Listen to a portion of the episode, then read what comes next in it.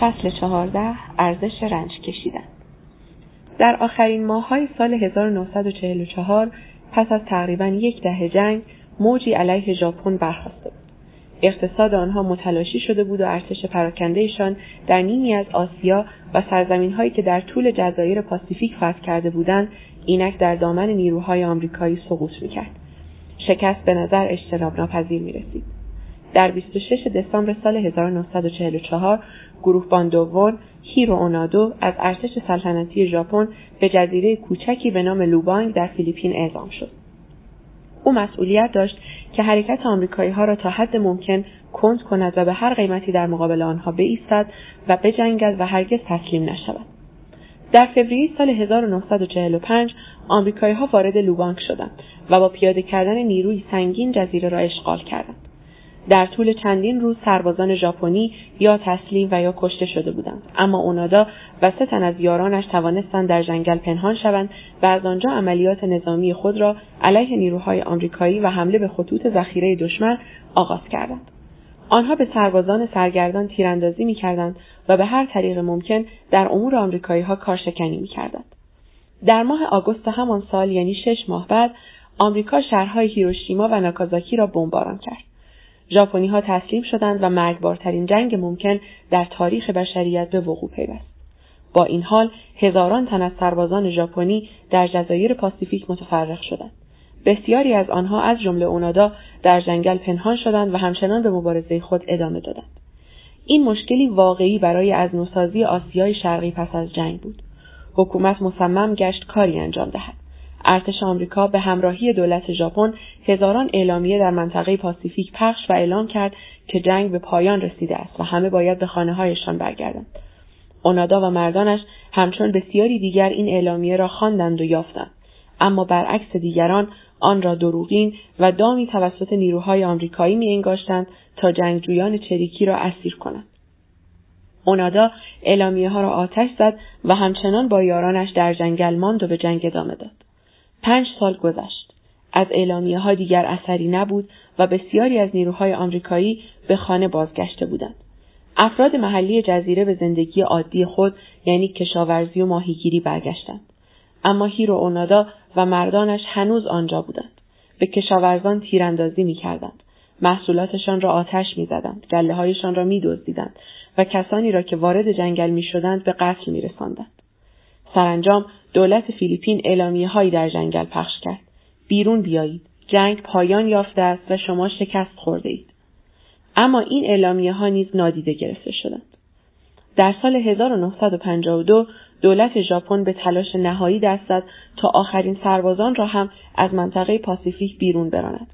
این بار عکس ها و نامه های خانواده های سربازان گم شده همراه با یادداشتی شخصی از جانب امپراتور در جنگل منتشر شد. یک بار دیگر اونادا آن را باور نکرد و یک بار دیگر این را دامی از جانب نیروهای آمریکایی تلقی کرد. او و مردانش همچنان می جنگیدند. چند سال گذشت و محلی های فیلیپینی که از مزاحمت های سربازان ژاپنی به جان آمده بودند مسلح شدند و در مقابل آنها ایستادند. تا سال 1959 یکی از یاران اونادا تسلیم و دیگری کشته شد. سپس یک دهه بعد آخرین یار اونادا مردی که کوزوکا نام داشت در حین سوزاندن مزارع برنج توسط پلیس محلی کشته شد. درست یک چهارم قرن پس از پایان جنگ جهانی دوم. اکنون اونادا پس از صرف نیمی از زندگیش در جنگل تنها مانده بود. در سال 1972 خبر مرگ کوزوکا به ژاپن رسید و موجب جنبشی شد. ژاپنی ها تصور می‌کردند که آخرین سربازان ژاپنی سالها پیش به خانه بازگشتند. رسانه ها شروع به جستجو کردند. اگر کوزوکا تا سال 1972 هنوز در لوبانگ بود پس شاید اونادا آخرین بازمانده ژاپنی جنگ جهانی دوم هنوز زنده باشد. در آن سال هر دو دولت ژاپن و فیلیپین گروه های تجسس را برای گروهبان دوم اسرارآمیز که اکنون به شکل نیمه قهرمان و نیمه شبه درآمده بود بسیج کردند. اما کسی را نیافتند. با گذشت ماهها داستان گروهبان دوم به صورت افسانه‌ای در ژاپن درآمد. قهرمان جنگی دیوانه‌ای که به نظر واقعی نمی رسید. برخی از او بوتی ساختند و گروهی او را به باد انتقاد گرفتند. ادعی هم او را قهرمان افسانه پریان میپنداشتند که توسط آنهایی خلق شده بود که هنوز هم ژاپنی را باور داشتند که زمانی پیش سقوط کرده بود. در این دوره بود که مرد جوانی به نام نوریو سوزوکی با نام اونادا آشنا شد. سوزوکی ماجراجو، کاشف و هیپی بود. او پس از خاتمه جنگ متولد شده بود. از مدرسه اخراج شده و چهار سال از طریق سفرهای رایگان به آسیا، خاورمیانه و آفریقا رسیده بود. او روی نیمکت پارک ها و یا درون اتومبیل غریبه ها میخوابید. گاهی هم در سلول زندان یا زیر ستاره ها. او داوطلبانه در مزاره و در ازای خوردن غذا کار می‌کرد و در ازای دادن خون جایی برای خوابیدن میافت. او روح آزادی داشت و شاید هم تا اندازه دیوانه بود. در سال 1972 سوزوکی به ماجراجویی دیگری نیاز داشت. او پس از سفری طولانی به ژاپن بازگشت. او قوانین سخت اجتماعی و سلسله مراتب آن را خفقان آور یافت. از مدرسه نفرت داشت و نمی توانست در شغلی پایدار بماند. می‌خواست از نو به جاده ها برگردد و برای خودش زندگی کند. افسانه هیرو پاسخی برای مسائلش بود. این ماجراجویی تازه و ارزشمند برای دنبال کردن بود. به باور او او کسی است که اونادا را پیدا خواهد کرد. البته گروه های تجسس ژاپنی و فیلیپینی و آمریکایی نتوانسته بودند وی را پیدا کنند و پلیس محلی بیش از سی سال جنگل را زیر و رو کرده بود و موفق نشده بود. هزاران اعلامیه بی جواب مانده بود اما این هیپی قرار بود او را بیابد. سوزوکی غیر مسلح و ناآشنا به امور جنگی به لوبانگ سفر کرد و به تنهایی در جنگل شروع به جستجو کرد. راهکار او این بود. نام اونادا را با صدای بسیار بلند فریاد می‌زد و می‌گفت که امپراتور نگران اوست.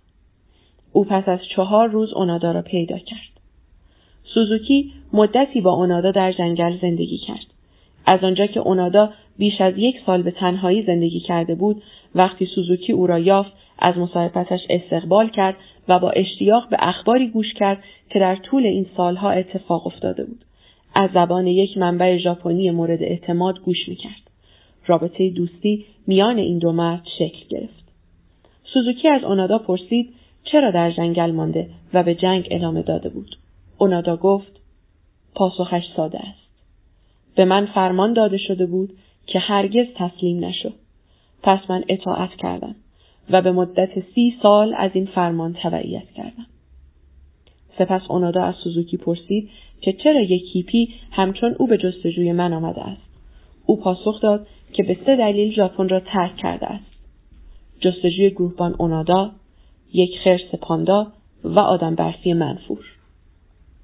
این دو مرد تحت عجیبترین شرایط به هم پیوسته بودند. دو ماجراجوی خوشنیت که رویای کاذب عظمت و شکوه را دنبال می کردند و هر دو خود را قهرمان می پنداشتند. نمونه ژاپنی دونکیشوت و سانچو پانزا.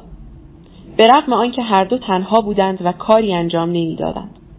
اونادا تا آن زمان بخش اعظم زندگیش را برای جنگی خیالی از دست داده بود و همچنین سوزوکی. او که اونادا و خرس پاندا را یافته بود چند سال بعد در کوههای هیمالیا و در حال جستجوی آدم برفی منفور با زندگی ودا گفت. افراد بشر اغلب بخش اعظم زندگی خود را وقف شرایطی مخرب و بیثمر می کنند. در ظاهر این شرایط مفهومی ندارند و دشوار است. مجسم کنیم که چگونه اونادا به مدت سی سال در آن جنگل شاد و راضی میزیست با خوردن موش و حشرات خوابیدن در گل و خاک و کشتن افراد غیر نظامی طی ده ها سال و یا چرا سوزوکی بدون هیچ پولی، رفیقی و هدفی جز دنبال کردن یک رویای تخیلی به سوی مرگ رفت. با این حال بعدها اونادا گفت که از هیچ چیز پشیمان نیست و به گزینه های زندگیش و زمانی که در لوبانگ سپری کرده است میبالد. او گفت که افتخاری است که بخش اعظم زندگیش را در خدمت یک امپراتوری مرده بود. اگر سوزوکی هم زنده میماند احتمالا همین را می‌گفت. او نیز از چیزی پشیمان نبود. هر دوی آنها رنجی را که مطلوبشان بود انتخاب کردند. گزینه هیرو کشیدن درد و رنج برای وفاداری به یک امپراتوری مرده بود و سوزوکی رنج ماجراجویی را انتخاب کرد.